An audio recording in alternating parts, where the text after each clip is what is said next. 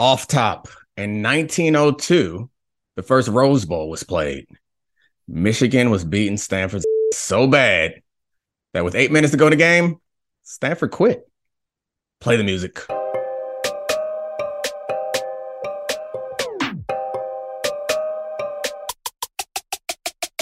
This is the Dominique Foxworth Show. Is that the first rage quit in recorded history?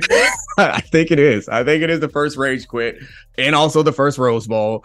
And I didn't realize it. So, like, I have a list of like off tops that I draw from, and I could not choose this one today, considering what I want to talk about. We want to talk about the great Andrew Luck, who was once a Stanford Cardinal, who decided to quit, retire, yeah. whatever you want to call it. So, Seth Wickersham wrote an article I'm sure everyone's heard of it by or heard about it by now, even if you haven't read it.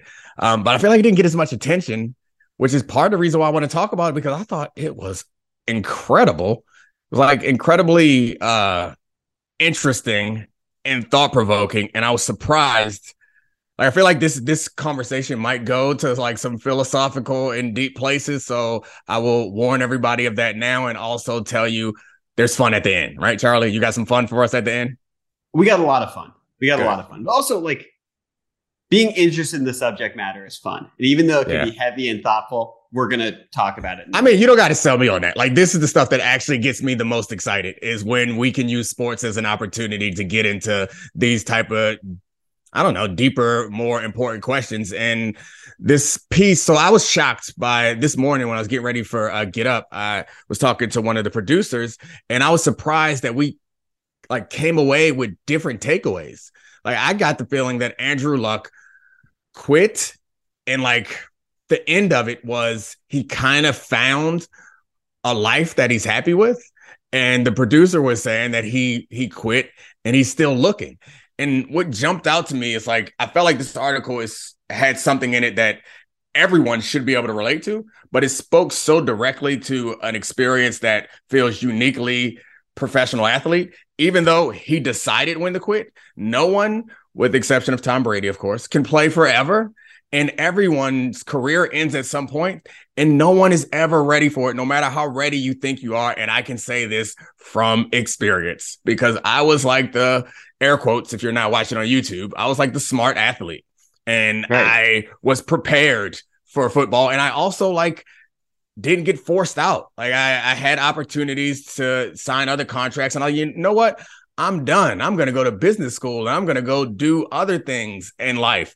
But I don't think it's so hard to see yourself when you are yourself. And I don't right. think I realized how much of, though I felt like the smart athlete, it made me feel like I was different than other guys in the locker room.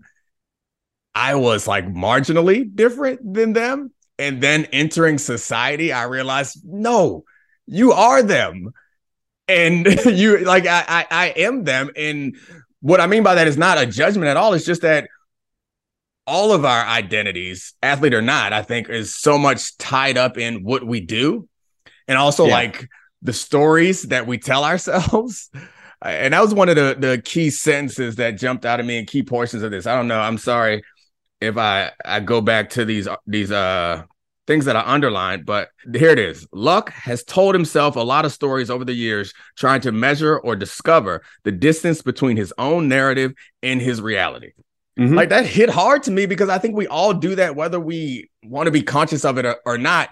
Is when something goes wrong, we need a story for why it went wrong, whether right. it's like an active thing or when something goes right.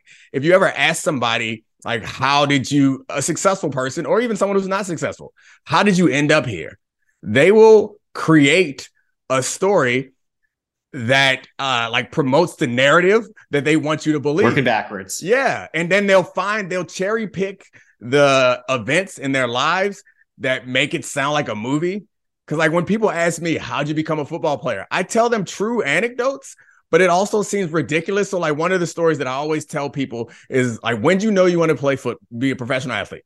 This is true. When I was six years old, I told my dad I wanted to be a pro football player. My dad told me, well, you need to do something to get closer to that goal every day. That night, I did crunches until my pants. And it's a, a, a real thing that actually happened that night. We had a conversation about moderation. But like, I think that to me, at least, that speaks to like how I just outwork everybody and like how I'm just so like intense and like there's right. another couple of stories that go that that I tell normally to get to the final ending point but if I chose to tell the story and make it all focus on luck I could find not Andrew Luck but like actual yeah. luck I could find all the things that like so my home school my home high school wasn't a very good high school. So my mom forced us to go to a magnet school that had a football program that was only two years old and it's like random luck. I ended up there, and there was random luck. The coach who was there and the players that were there, and like all that stuff happens in college. I wasn't supposed to start, but people got injured. I started on a Thursday night primetime game and had a great game. All of a sudden, I'm like one of the top corners in ACC. Like that's all luck. And in that game, when I rewatched that game, I was terrible. The only reason, only reason why I succeeded was because Clemson saw a freshman corner and they're like, we're going to go deep. And I had decided, you know what you're not going to do is go deep. They could have hit me up for 400 yards if they would have just thrown some 10 yard routes. But anyway, the point is, it's just all. It, it depends on the stories that we tell ourselves and the and the type of protagonist that we want ourselves to be. And it's a mm-hmm. weird place to be because I don't know. I don't know if it's all. It's it's also about the stories that we believe other people and I, now I'm speaking for myself. I can't say yeah. that everyone feels this, but it's the stories that we believe other people believe about us is like so much tied to our um our self perception and our happiness, and I I see that in myself, and I saw so much of that in this piece for Andrew Luck. Where I, have been rambling and going on, so I'll no, give no, you a no. second to say. I mean, th- this is this is your lane, and the, the irony is so I think we we ended up closer than you and the Get Up producer did on what you took away from the piece. But what I took away, okay, first of all, when Andrew Luck retired, he did not seem to me like someone who was going to come back and play more football. He se- there seemed to be a sense of finality, a sense of peace, even if he was sad about it. What we've learned since then is there was no sense of peace, and he's had to try and find it.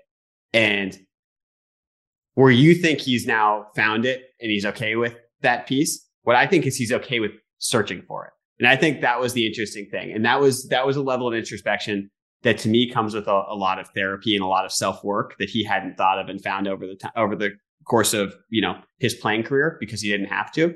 And there's something you said that just jumped out at me, and it's that everyone wants to feel in control of how how they ended up there.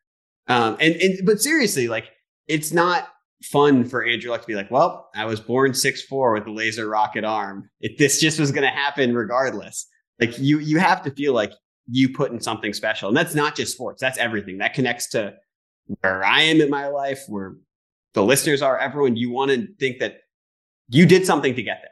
And I think that was very clear with that Andrew Luck at a certain point got lost of what he could do to get to the next point in his life. And I think that was a really interesting vulnerability that he shared. Um, and I can't speak to it from the athlete perspective, but what I can speak to it very quickly is when I was growing up, someone who is a dear friend, more like a sibling to me, was this guy, Danny Hultzen, who's the second overall pick in the major league draft. We grew up together. We played high school baseball together. He's the exact same. We're the exact same age as Andrew Luck. He got drafted by the Mariners second overall. He, you can Google him if you've never heard of him. You could literally say he's the greatest college pitcher of all time. Um, he got drafted between Gerrit Cole and Trevor Bauer. Went to the minor leagues. He was better than them, straight up. Yeah. He had the same shoulder injury as Andrew Luck. And what you learn in that piece, there's a piece that struck, struck out to me is Andrew Luck said he's, he built his entire life around the health of his shoulder. I watched that from a dear friend. And what that does is it can sap away at your self esteem, even if it doesn't sap, sap away at your confidence. Andrew Luck could walk down the football field and he probably said, I've never played someone better than me. Even to this day, as he's retired, he didn't get played off the field. Yeah. He didn't want to go through his entire life being defined by something he couldn't control and was making him miserable and searching for something new, something new, a new purpose, and being okay with searching for that was like what I took away that he's on his Don Quixote quest to find that. And I find that like very relatable, even if he is this uber talented, uber special person that I can never fully understand.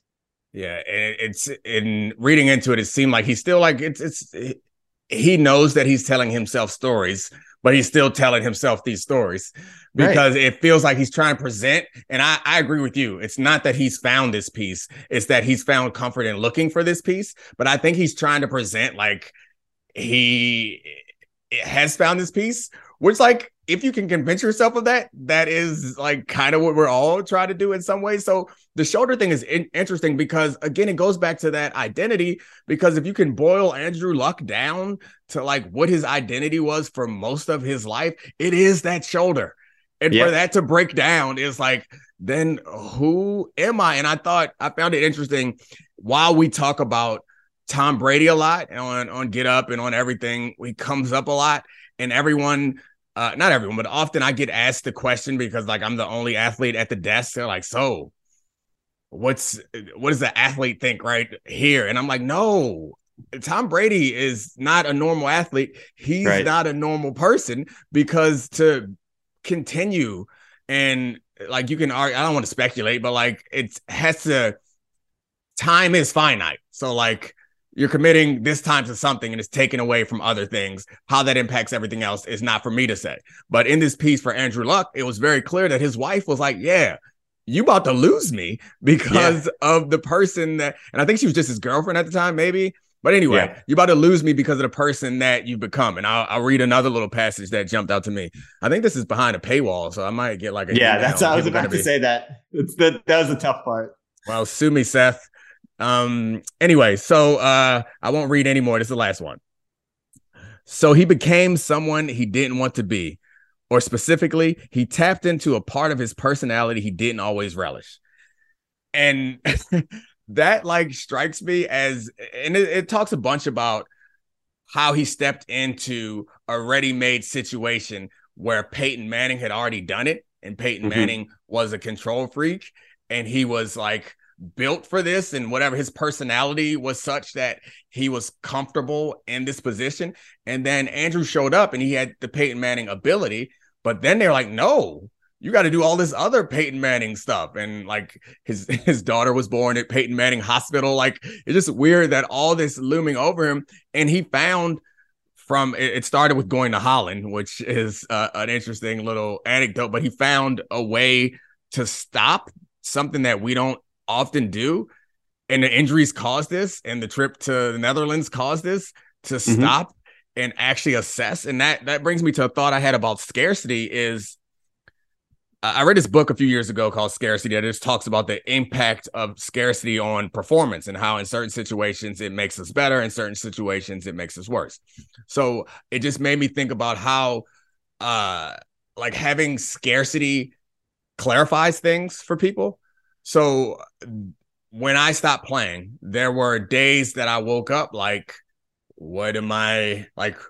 Who am I? What am I gonna do? What's the next step? What should I do? What should I want to do? And you know what? It's not something that I'm at all bothered by, but that's not a question that my parents ever had the luxury of thinking, you right. know, because yeah. like we weren't poor, obviously, but they had to go to work. like like most people. And so like Andrew Luck was in that spot where he didn't have to go to work. And I think when you are in these like these cycles, you're like so myopic that you don't realize what's happening to you. You don't realize what's uh, being required of you, and you also don't realize. So I, I feel like he felt like he was in like a scarcity mindset, and he's like clawing and fighting to pull himself up off this ledge and find success. And then he got injured. He went to rehab in, Ho- in Holland. And then he looked down and was like, actually, it's, it's a two foot drop. And maybe yeah. I should let go. And maybe I'll be more comfortable. Abundance mindset. Yeah. Maybe I'll be more comfortable not uh, clawing and fighting. So it's, I mean, the one of the things I read it again today. One of the things that I walked away with that I hadn't thought of before is just how and particularly in the sports media world and in the sports landscape, we talk about everything as so absolute as like you win or you lose, you're yeah. up or you're down, you're doing things the right way or you're doing things the wrong way. And it doesn't feel like that's how Andrew Luck looks at it anymore. Is like it feels like there's even either up or down, like you're climbing or you're falling. But now it kind of feels like everything's flat to him. Yeah. And he's like just meandering a bit, which doesn't sound positive, but I don't know if you have the luxury to do that, then be an awesome dad and go back to Stanford to get a master's and do whatever you can. And I think that that's also that speaks to the privilege of being one of the best in the world at something when you're in your 20s because that's something I will never know and you do know and it's it's like that is an elite fraternity of people who are able to be that successful to truly be world class at something because that affords you different opportunities to look at the world in a different way. Um, but yeah, there's one other thing that I just wanted to highlight really quickly that was it wasn't a throwaway line, but it led to him uh, reassessing his rehab when he was in the Netherlands, and that was they they talked about how he couldn't lift a 2.5 pound weight over his head, um, and I say that because my friend Danny had the same thing, same shoulder injury. He realized it was so bad, but he couldn't reach his keys off the top of his locker. Um, and these guys, I can say this from the perspective of not having athletic ability, but being being close enough to people who have and seeing it, how special and how different it is, and like how mind blowing it is. These are people that can do things to that people like you and I, or me, not you, uh, that I think are is superhuman, can be this accurate, this strong, this powerful. And to see them lose that to the point, to me, that was like a, a throwaway line. But I guarantee you, that was something in his brain that was an oh shit moment. Like I cannot be who I was, period, full stop. Because this is something that my fiance can do, random guy in the street can do, can lift these 2.5 pound dumbbells. And I used to be able to throw a football and hit a doorknob from 40 yards away. And now I can't lift a dumbbell over my head. And that was like a, a, a throwaway line. But to see someone who's that talented mm-hmm. uh, be that restricted is always stunning. Yeah. The, the, um, yeah, the last thing that I wanted to touch on a little bit that stood out to me is and it doesn't connect directly to the Trae Young conversation that we had on Debatable a couple days ago. But I think as we talk more and more about mental mm-hmm. health. I don't know. I find it super interesting to think about game planning for a specific player's attributes, which extends past their physical attributes to like emotional and psychological attributes. And right. I do think that part of it is, and it goes back to like, does this person have the dog in them or not? Is like either you are built for this or you aren't. Yeah, is one way to look at it. But Andrew Luck is so clearly physically built for it. But he realized that mentally or emotionally, and also physically, he broke down a little bit. But like, he was not built for this system or this structure or this team as the, the way it was created. I wonder if if there was more thought into game planning around the way that he is psychologically, emotionally, if things would have been different. Because that's the thing yeah. that kept jumping out to me is he was a square peg on the outside but a round peg on the inside. And he was like forcing himself to fit this thing. And as right. he continued to do it, it just ate and ate and ate away at him to the point where he was being someone he didn't want to be. And he also was like, I wouldn't say unhappy, but not happy most right. of the time. And yeah, I, I don't know. It feels like the next frontier, I guess, for like maximizing uh performance and also probably uh like elongating people's careers and all that stuff. But uh, I don't know. The the reason why I brought up Trae Young is because we had this conversation about how the expectation was Trae Young was going to drop into uh, the Hawks and be exactly like Steph Curry, whereas just because he's he can shoot, there are so many other things that go into it because he is not the the leader that I think people want him to be. Which doesn't mean he can't be that, but it it also doesn't mean that you need to ex- expect him to be right that. You should try to create the expectations in the same way you wouldn't ask a quarterback to go out in his first day and throw 50 times. You want to like protect him. You should not have the expectation that someone's going to go out and and be Peyton Manning as soon as they show the hell up. Right, and especially someone who and this, you know, I thought this was actually fascinating. I don't think he feels like a quitter, and I don't I don't think he should. Because I think for him, the success was getting back that year, playing it all. Like, and I, I know Drew Brees changed this for everyone when he had that traumatic shoulder injury and came back and was like, oh, just set 75 NFL passing records. That's not normal. And I think for him, the changing of his goals to play football again allowed him to quit without feeling like a quitter. I, I truly wonder how his psychology would be different if he hadn't played that year. If he hadn't had those that 42 touchdown pass year in 2018. Yeah.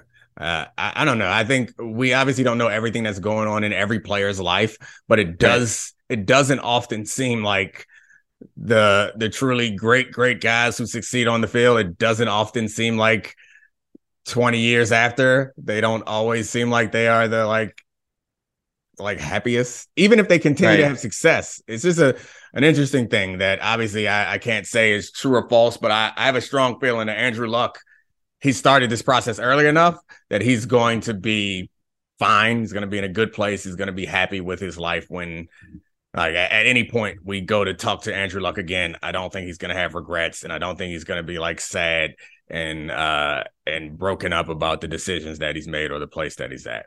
All right, yeah. that was fun. Plus, plus he has an iPhone now, so maybe he'll text you back. yeah, I'm a, I'm a, I met him one time um randomly. Uh, he was at uh my business school for a panel, and we just talked in the back for a little bit. It was before, yeah, I think it was before he retired. But anyway, we didn't talk about much. It was short. Now let's talk about the play of the week. The pressure to follow up Hpnotiq and Cognac weighing heavy on the team. Hpnotiq was in the cup, blue, and ready for the play. And boom, Añejo Tequila came in with a smooth assist to Hpnotiq's tropical fruit finish. Shaken, strained, poured. It was green and good. The playmaking splash shifted the tempo. Another great cocktail from the Hpnotiq team. Every season is Hpnotiq and Tequila season. Hpnotiq liqueur Bardstown, Kentucky. 17% alcohol by volume. Hpnotiq reminds you to think wisely, drink wisely. This show is sponsored by BetterHelp. We all carry around different stressors. I do, you do, we all do, big, small. And when we keep them bottled up, as I sometimes have had happen in the past, it can start to affect us negatively. Therapy is a safe space to get things off your chest and to figure out how to work through whatever's weighing you down. It's helpful for learning positive coping skills and how to set boundaries. It empowers you to be the best version of yourself. It isn't just for those who have experienced major trauma. If you're thinking of starting therapy, give BetterHelp a try. It's entirely online, designed to be convenient, flexible, and suited to your schedule. Just fill out a brief questionnaire to get matched with a licensed therapist and switch therapists anytime for no additional charge. Get it off your chest with BetterHelp. Visit betterhelp.com slash DF today to get 10% off your first month. That's betterhelp, H-E-L-P dot com slash DF. Now, let's talk about the play of the week. The pressure to follow up Hpnotiq and Cognac, weighing heavy on the team. Hpnotiq was in the cup, blue, and ready for the play. And boom! Añejo Tequila came in with a smooth assist to Hpnotiq's tropical fruit finish. Shaken, strained, poured it was green and good! The playmaking splash shifted the tempo. Another great cocktail from the Hpnotiq team. Every season is Hpnotiq and Tequila season. Hpnotiq Liqueur, Bardstown, Kentucky, 17% alcohol by volume. Hpnotiq reminds you to think wisely, drink wisely. 10 seconds on the clock. How many things can you name that are always growing? Your relationships, your skills, your customer base. How about businesses on Shopify? Shopify is the global commerce platform that helps you sell at every stage of your business. From the launch your online shop stage to the first real life store stage, all the way to the did we just hit a million orders stage, Shopify's there to help you grow. Sign up for a $1 per month trial period at shopify.com slash network, all lowercase. Go to shopify.com slash network now to grow your business, no matter what stage you're in. Shopify.com slash network. Yeah. So, all right, you promised fun. Is it time for the fun? Yeah, we got a lot of bets. so right now, we suck at betting. Yeah, we've been on a skid.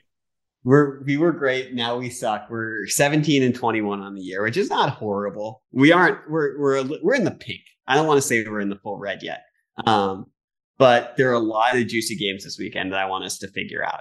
And the first one is I we're gonna work through this together because we need to figure out the line for this Lions Vikings game. Because why are the Lions favored? The five and seven Lions favored by two and a half against the ten and two Lion uh, Vikings. And how do we approach this? Uh, it's in Minnesota. Um, it's in Detroit. Yeah, I I don't know why that. I mean, I guess I know why they're close. People think they're closer than than their record suggests, but Justin Jefferson's really good, and that defense is not. Uh, and Jared Goff versus Kirk Cousins. Like I know Kirk Cousins has been up and down this year, and honestly his career, but I still like him more than Jared Goff. Right. I don't know. Like what's what? I, don't know what they know that we don't know. I know. I it, it's it's scary. It's scary because this is a ten and two team. This is a team that we should respect, but there's a secondary bet because it seems so obvious that I'm afraid of it. But the secondary bet that I do like from this game is over 52 and a half um, because the Lions don't play any defense and the Vikings don't play much. And so, like, okay, the Jets, which is not exactly an offensive juggernaut, even though we do we do love White Mike. Um, they got into the Vikings red zone on all six of their second half drives, but only managed three field goals and a touchdown, and they had a turnover on downs and an interception at the one. Like just based on the math, if the if the Lions have a better offense, we're going to see a lot of points, and the Vikings are clearly going to drive the ball downfield against uh, against the Lions as well. So that's the one that stood, stands out to me. It's a super high over under, but like the past two games between them had 56 and 52 points. So I don't yeah. see why this one wouldn't be like that. I like that. I like that. Let's go. Um, yeah, let's go for the over on the points. Do you want to pick a winner? I mean, I, I feel like we need to, given the points, we have to take the Vikings, right? Should we take the Vikings as two point dogs? Let's do it. Two and a half point yeah. dogs. Yeah, we got to. All right, so we're locking so we're, in those two bets. All right, I feel cool. good about those two. I don't. I don't even know if we need to circle back around, just because, you know, we can't disrespect the Vikings that much. And if and if they if they hose us this weekend, that also opens us up to disrespect them as much as we want for the rest of the season. So this is a win win. I got a sucker parlay for us. All right. The Chiefs over the Broncos money line, the Cowboys over the Texans money line, and the Bills over the Jets money line. These are all massive favorites. Yeah. It ends up being like minus 130. We're not getting exact value, but like they can't lose those games. Who's going to let us down? Who could potentially let us down? Not the Chiefs. They won't lose back to back. Um, the Cowboys can't lose to the Texans because the Texans don't even want to win. Um, so the only team that could let us down is the Bills could lose to the Jets, but they've already lost to the Jets this year. I guess mm-hmm. this is not a game, and, and, they actually have not run away with the division. It's a game they need against a team that they might be motivated to have revenge. Mike White is the question. The Bills' defense isn't what it once was. Is Mike White going to be good enough to lead them to victory? Is right. actually the real question is: Is Josh Allen going to make a lot of mistakes? Because if he doesn't, they're fine.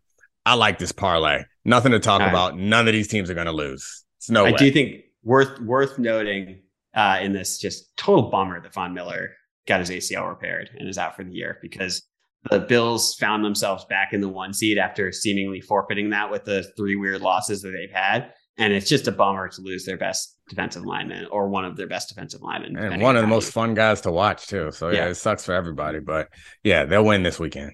All right. Locking that one in. Next bet. This one, I'm not sure how you're going to feel about it, but the Bengals are six point favorites at home against the Browns.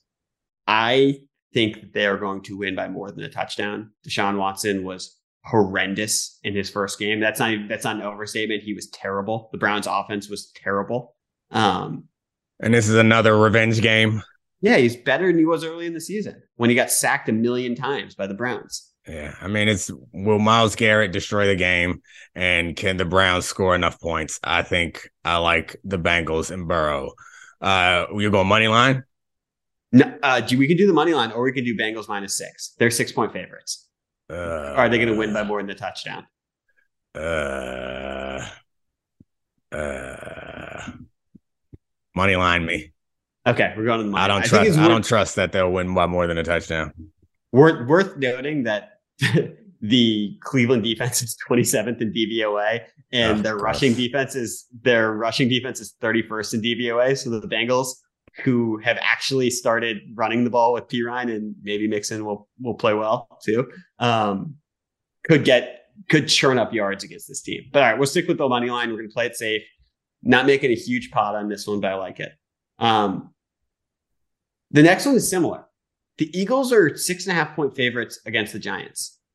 And I don't see them Completely comfortable with that that. Yeah, Yeah. we don't need to talk about it. They're gonna win by more than six, and I'm I just jinxed them. But yeah, I, I don't I don't see the the Giants scoring enough points neither do I. to like make it close. Like, yeah, I think the I don't know what the Eagles are averaging this year, but it's a lot. and yeah, I think they can stop the Eagles because their corners are good enough to lock down anything and they can load the box on the Daniel Jones Saquon show. So yeah, it should be a, a layup right there. They'll win by more than six. Uh, Yeah, it's weird weird line. I know it's it's in New York and I and the Giants got breathed second life into their playoff hopes by tying the Commanders last week, Yeah. but the Eagles are rolling and they don't want to lose this game and give up the one seed to the Vikings. It matters for them too. Um, all right, the next one I got for you. So we're, we're we've locked in four bets. I feel good about Yeah. these. These are bets Yeah, I they're good bets. sometimes I, I bring them to you and you're like, I hate this, but Yeah, I, like all these. Okay. The next one.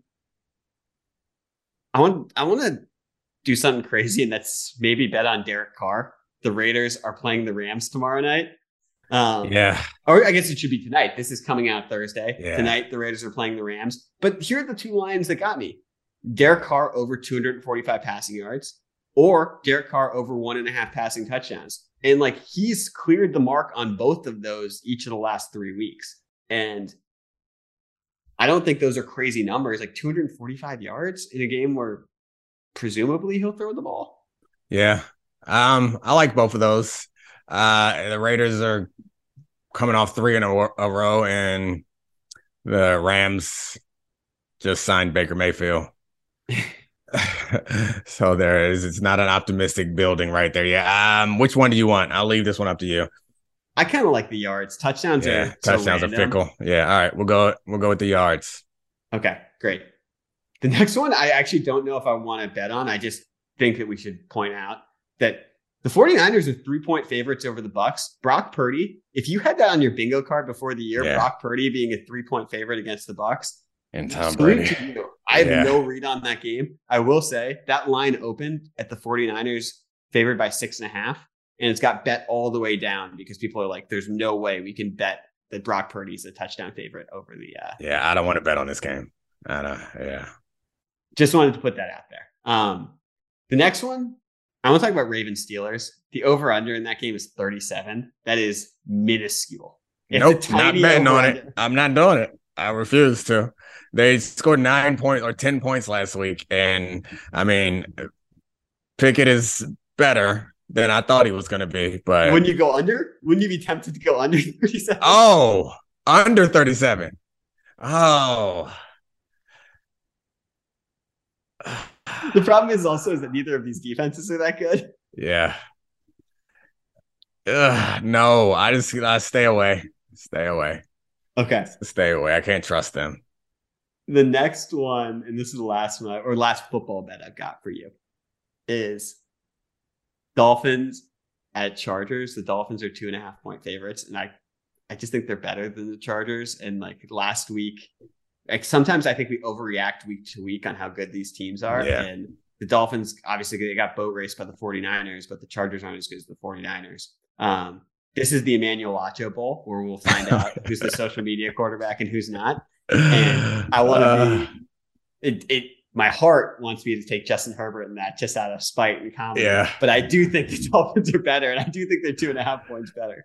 Yeah, we we're gonna partner up with Acho on this one. I think the Dolphins. I think the Dolphins win this game. You're right. I mean, the offensive line injuries is still a concern, but yeah, I I trust uh them a little more. What they've been doing through the course of this year. I think yeah, Dolphins will bounce back.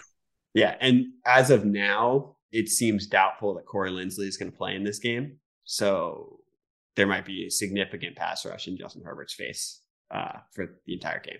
All right, get to the bet that we've all been waiting for. Yeah, as like, we're locking in those six. We have six bets. Um, but the bet that we we have, I have odds for you. I know where night, you're going with this. I yeah, yep. The White Lotus season White finale. Lotus. Yeah, who's gonna There die? are odds. There are odds on Oh, who will be the floating body That's so in the- dumb. in the pool or in the ocean, I should say. All the right. first one Isabella. Valentina's Isabella. love interest. She Okay, works got you. the desk of Yep, yep, yep, yep, yep. She's 200 to 1. I don't see it. Uh, the next one, Bert. Grandpa Bert. The old guy. Oh yeah, on yeah, yeah, yeah, yeah. Gotcha. He's a 100 to 1. Uh huh. Lu- Lucia. Uh-huh. Um, Yeah. The She's 50 to 1. Uh, the uh, companion of Yep. the Di Grassos, of multiple Exactly. Di Grassos. Uh, Dominic, Chris Imperioli, or Christopher is 25 to 1. Don't see that one happening. Now we're getting to the good ones. Portia and Jack, Yep. 15 to 1. yeah. Both you get either either or both. That they're both of them are. Oh, they're at the same. Oh, it's gotcha. Okay, gotcha. Yeah. Um, Albie is 10 to 1. Mm-hmm. Harper is 10 to 1. Ethan is 6 to 1. Tanya and Quentin are 4 to 1. And Cameron, 2 to 1. Yeah. How do we feel about this? Well, Mia's I mean, off the board, by the way. They didn't give us odds for Mia, who I think should be far higher.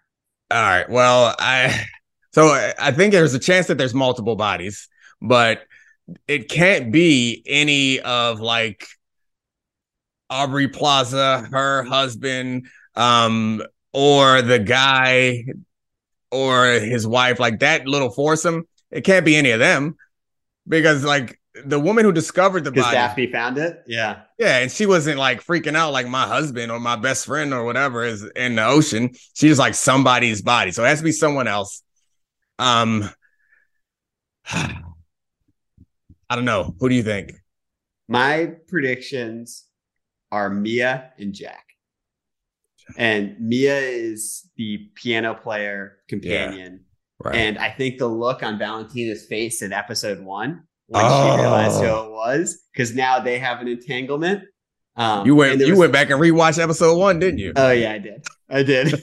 uh, well, because part of it, there was a there was a there was a line from Rocco that said, "It's a guest at the hotel," and that Yeah. clicked with me because they are now guests at the hotel on Dominic's room, yeah. and I was like, "Ding, ding, ding!" Plus, she's too nice.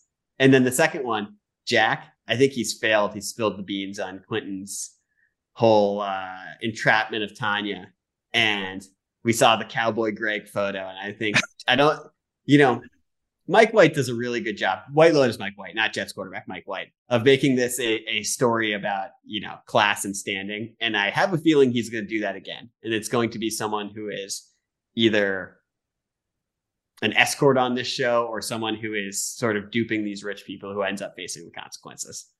All right. Well, I feel like anyone who does not watch White Lotus is very angry at us. So you and I can call each other and continue this conversation later. I'm gonna go with your bet. No, I'm I'm gonna say Albie. Like the Okay. yeah, I don't know. I have no reasoning why. I didn't go back Good and riddance. rewatch any episodes, but just like I feel like it'd be fun and funny. But anyway, all right. Thank you, Charlie. Uh, thanks, Adi Khan, Sarah Abbott, Christina Buswell. You guys are awesome because it is very late and you didn't have to do this. So thank you all very much. Anything you want to plug, Charlie? Uh, listen, subscribe, watch Debatable. It's on all the ESPN feeds. It's really good. You get a lot more Dominique Foxworth, and I like it. Yeah, it's not bad. All right. See you guys. Thanks. This is the Dominique Foxworth Show.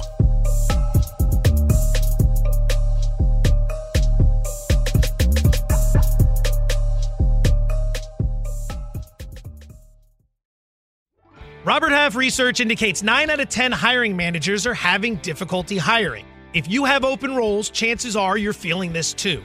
That's why you need Robert Half. Our specialized recruiting professionals engage with our proprietary AI to connect businesses of all sizes with highly skilled talent in finance and accounting, technology, marketing and creative, legal, and administrative and customer support. At Robert Half, we know talent. Visit roberthalf.com today.